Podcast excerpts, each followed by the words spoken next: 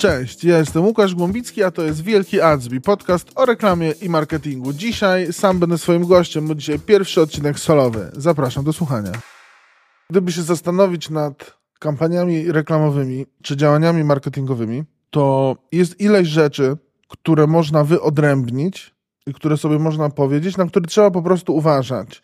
Bo jeżeli powinie nam się noga akurat tutaj, to może się nie udać, może być z tego smród. Dużo rzeczy można w marketingu zamarkować. Jak powiedział mój gość Marek Zaleski, PR-owiec, dlatego tak powiedział, malować trawę na zielono, że w marketingu się niby maluje trawę na zielono, to ja się z tym ideologicznie nie zgadzam. E, niemniej, sporo rzeczy można zamarkować, przykryć, przyedytować, wiecie, jakby jakoś tam się prześlizgnąć i widz tego nie zauważy. Ja często się łapię na tym, że jak oglądam jakiś film na YouTubie albo no, w telewizji raczej aż takich fakapów y, nie ma. Oglądam jakiś materiał wideo w internecie i widzę, że tu coś było niedociągnięte, tam coś było niedociągnięte, tu jest jakiś kłopot z montażem czy czymkolwiek i potem sam się karcę za to, bo oczywiście się oburzam, że prawda, cieniasy nie potrafią montować czy cokolwiek, a potem mówię, nikt tego nie zauważy, poza mną i kilkudziesięcioma osobami jeszcze e, w tym kraju, czy tam, wie, wiecie, po prostu 2% e, widzów uzna, że tu chyba było źle pokolorowane. Ludzie to mają w dupie, czy to było źle pokolorowane, czy nie. Oglądają to dla czegoś innego. Przeważnie. Niemniej są takie rzeczy, które mogą zrobić duże kuku. Pierwszą z nich, o której chciałem opowiedzieć, jest niewłaściwe zrozumienie odbiorcy albo w ogóle niewłaściwe zrozumienie rzeczywistości, w której funkcjonują odbiorcy. Bo akurat ten case, y, pierwszy case z dwóch, o których chciałem opowiedzieć, to jest case kontrowersyjnej bardzo reklamy Pepsi z 2017 roku. W ogóle wydaje mi się, że reklamy Pepsi są kontrowersyjne y, i takie jawne naśmiewanie się z, z konkurencji jest no, ja się dziwię, szczególnie w Stanach, gdzie wszyscy się pozywają za wszystko, że tam pozwy z Coca-Coli do Pepsi nie, nie idą za te blind testy. Ciekaw jestem swoją drogą, czy te blind testy naprawdę są prawdziwe, czy to jest pic na wodę po prostu. Bo jak mi dacie w jednej szklance kole i Pepsi, albo kole zero i Pepsi Max, bo nie piję z cukrem napojów, to ja totalnie wam powiem, która to jest Pepsi, która to jest kola. I absolutnie sorry, nie wiem, czy powinien to mówić, może kiedyś Pepsi będzie chciała współpracować z podcastem, zapraszam, jest pyszna, wygrywa w blind testach, ale nie smakuje mi. Anyways, kampania Pepsi Scandal Jenner, rok 2017 bardzo duża krytyka za nieodpowiednie wykorzystanie symboliki protestów społecznych. I to jest bardzo dyplomatycznie powiedziane, nieodpowiednie wykorzystanie symboliki protestów społecznych, ponieważ ta reklama kończy się sceną, w której Kendall Jenner podczas protestu przekazuje policjantowi puszkę Pepsi. I było dokładnie takie samo zdjęcie z protestów Black Lives Matters, gdzie uczestnik tych protestów przekazywał, nie pamiętam, kwiatek, czy zdjęcie, czy cokolwiek policjantowi. Drama się y, zrobiła o to, że w reklamie pokazujemy, że tutaj, prawda, dajemy sobie puszki Pepsi, jest wszystko w porządku, kiedy w tym samym czasie protesty są bardzo gwałtownie tłumione przez policję. Nie chce mi się wierzyć, że nikt w Pepsi nie pomyślał sobie, ej guys, nie uważacie, że to nie jest do końca fajne i że to nie jest do końca w porządku. Wiele osób uznało, że Pepsi wykorzystuje obraz protestów społecznych do celów marketingowych. Jak tak sobie kminie ten case, no to jestem w stanie gdzieś sobie wyobrazić, że ktoś w Pepsi pomyślał, może mam trochę zbyt bujną wyobraźnię, ale jestem sobie w stanie wyobrazić, że ktoś pomyślał, guys, a zróbmy coś dobrego. Pokażmy, że trzeba się łączyć że protestujący i policja, że homoseksualiści i konfederacja, obojętne, że po prostu kochajmy się i miłujmy się. I ta puszka Pepsi, wiecie, jak ktoś długo pracuje w organizacji, to może jest trochę odklejony, nie? I ta puszka Pepsi będzie tym właśnie najmocniejszym, tym opłatkiem, co ja gadam, którym się będziemy dzielić. I on nas będzie zamiast dzielić, ten opłatek w postaci puszki Pepsi będzie nas łączył. I ktoś nam wstał, zaczął być brawo, powiedział tak, tak, o tym jest właśnie Pepsi, o tym jest cała nasza historia. No a potem się okazało, że jednak kurwa nie. Pepsi zostało oskarżone o to, że reklama minimalizuje e, wagę prawdziwych protestów społecznych. Niewłaściwe zrozumienie odbiorcy, edycja Polska, rok 2018. Cisowianka Perlaż emituje reklamę, która pokazuje mężczyznę w kuchni. Mężczyzna w kuchni mówi do żony, że się na tym nie zna, nie orientuje się, nie zna się, zarobiony jest generalnie, nie będzie tego robił.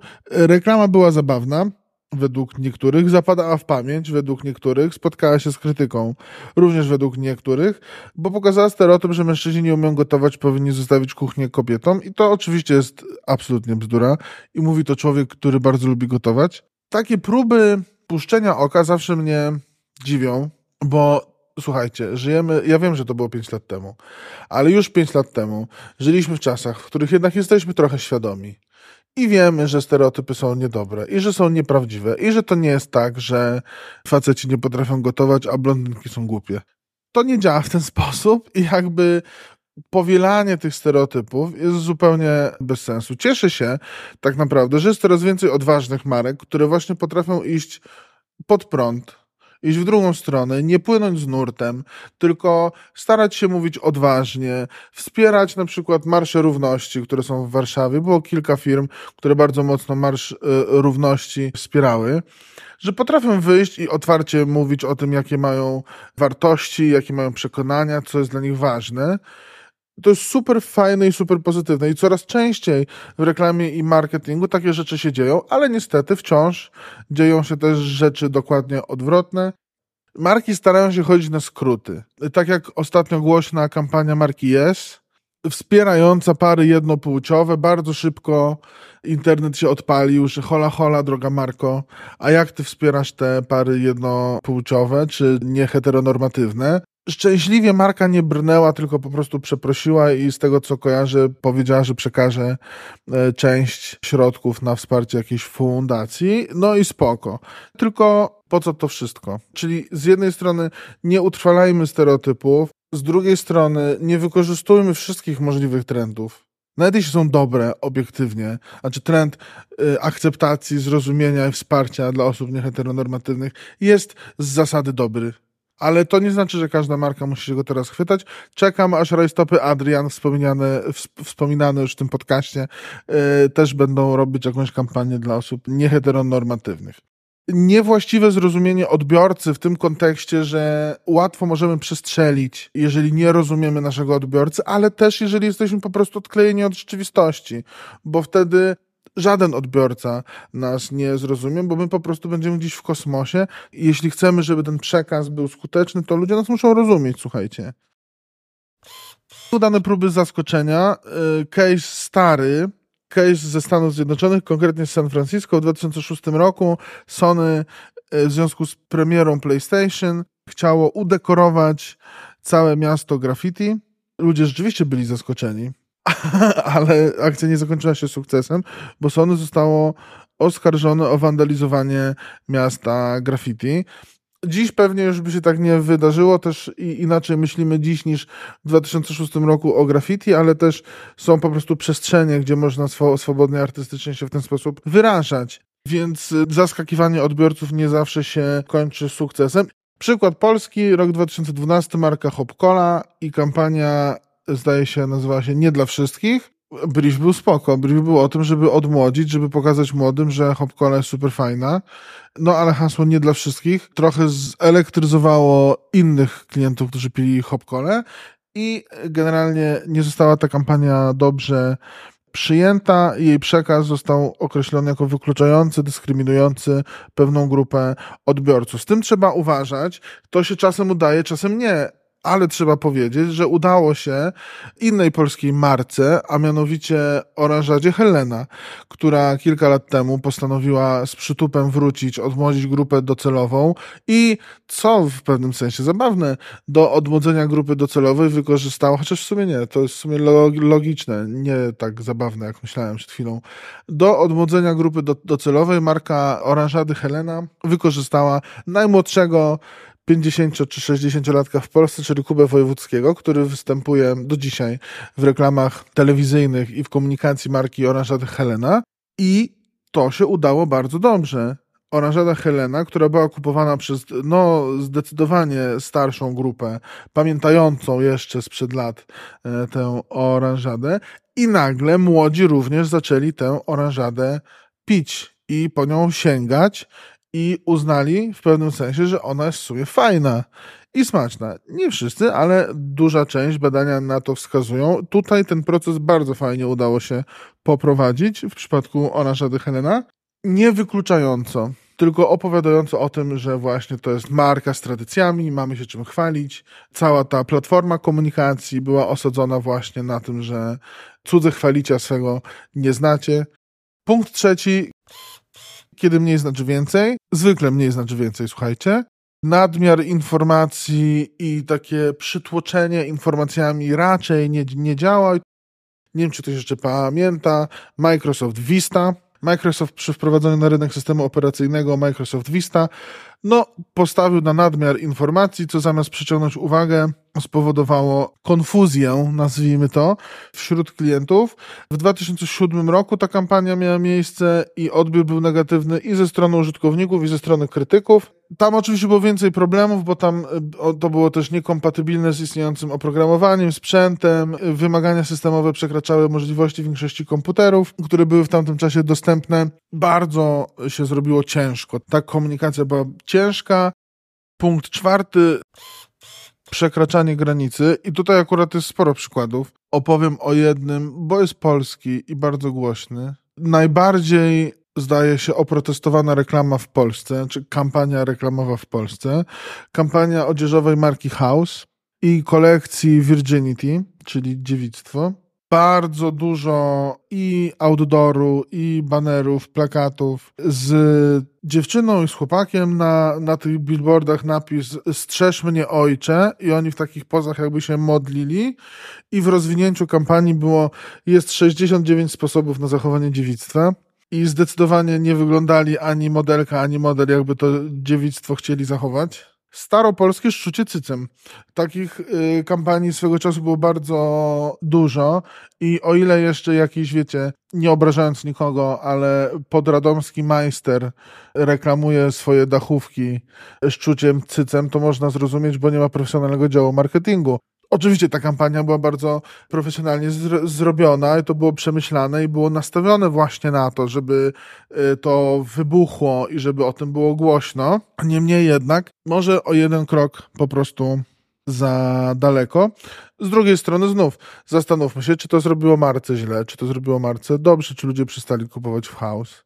No nie, czy było o tym bardzo głośno? No tak, możliwe, że ktoś premię dostał za tą kampanię, chociaż skarg i zgłoszeń było rzeczywiście bardzo dużo i wielu odbiorców odebrało to jako seksistowskie, trudno zresztą się dziwić.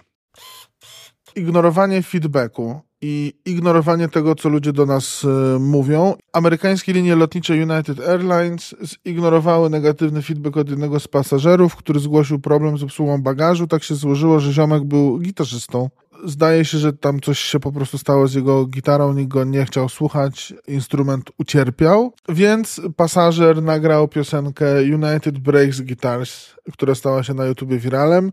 Ostatnio zresztą bardzo podobna sytuacja miała miejsce w Polsce, bo uznany skrzypek Janusz Wawrowski opisał całą sytuację w mediach społecznościowych.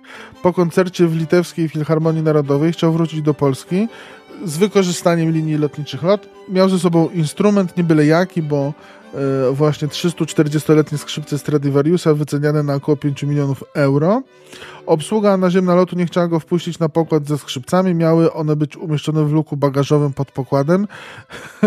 Pan Wawrowski napisał: Obsługa naziemna przedstawiła mi dwie opcje: umieścić instrument w luku bagażowym pod pokładem lub zostać w Wilnie, nie wykazując żadnego zrozumienia dla wartości skrzypiec.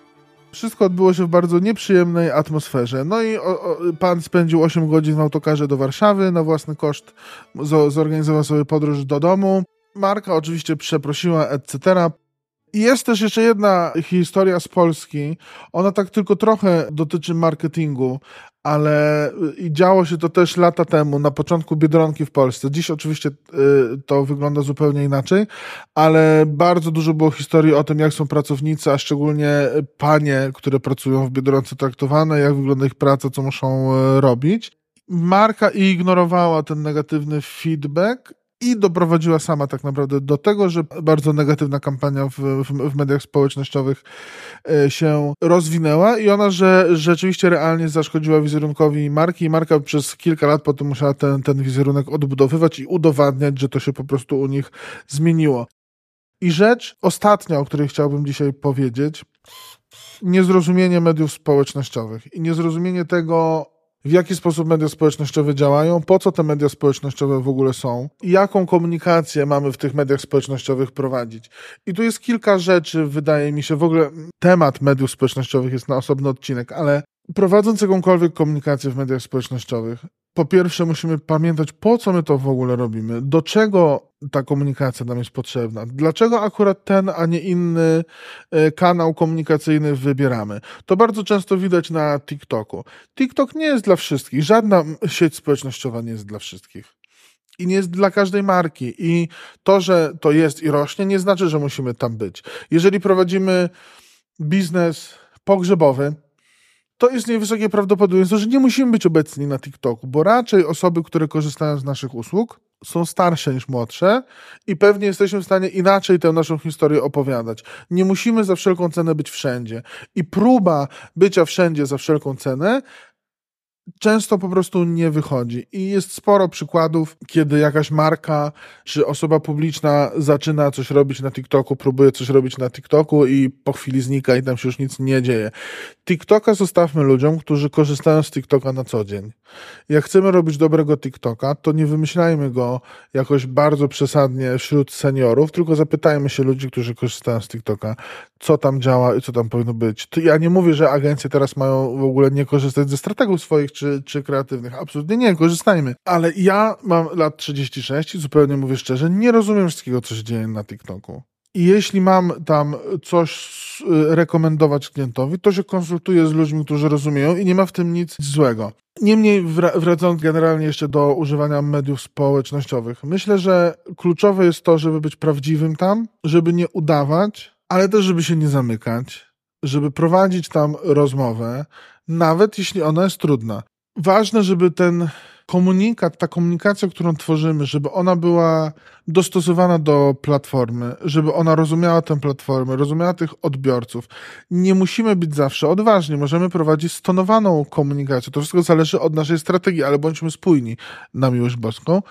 E, i komunikujmy się we wszystkich kanałach komunikacji w sposób spójny i zrozumiały, bo jak mówiła Grażynka w jednym z odcinków podcastu, ludzie sobie nie wybierają i nie analizują, ludzie chłoną komunikację jako całość, dlatego tak ważne, żebyśmy byli spójni.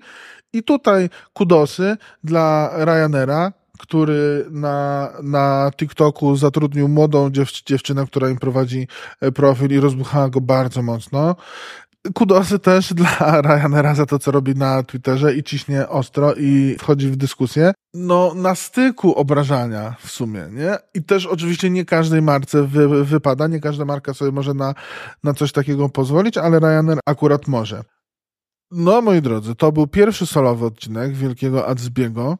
Nie ostatni, e, będą kolejne. Dzisiaj starałem się zebrać dla Was rzeczy, o których warto pamiętać, na które warto uważać, projektując komunikację marketingową. W kolejnym odcinku solowym weźmiemy na tapet rzeczy, które warto robić i które firmy robią w tej komunikacji marketingowej dobrze, żeby nie było tak, że tylko trzeba uważać. Możemy się też cieszyć wspaniałymi case'ami. I o tym właśnie e, w następnym odcinku. Dzięki wielkie, że słuchaliście. To był Wielki Adsby, a ja byłem i jestem Łukasz Gombicki. Cześć. A podcast wyprodukowała Małgosia Zmaczyńska.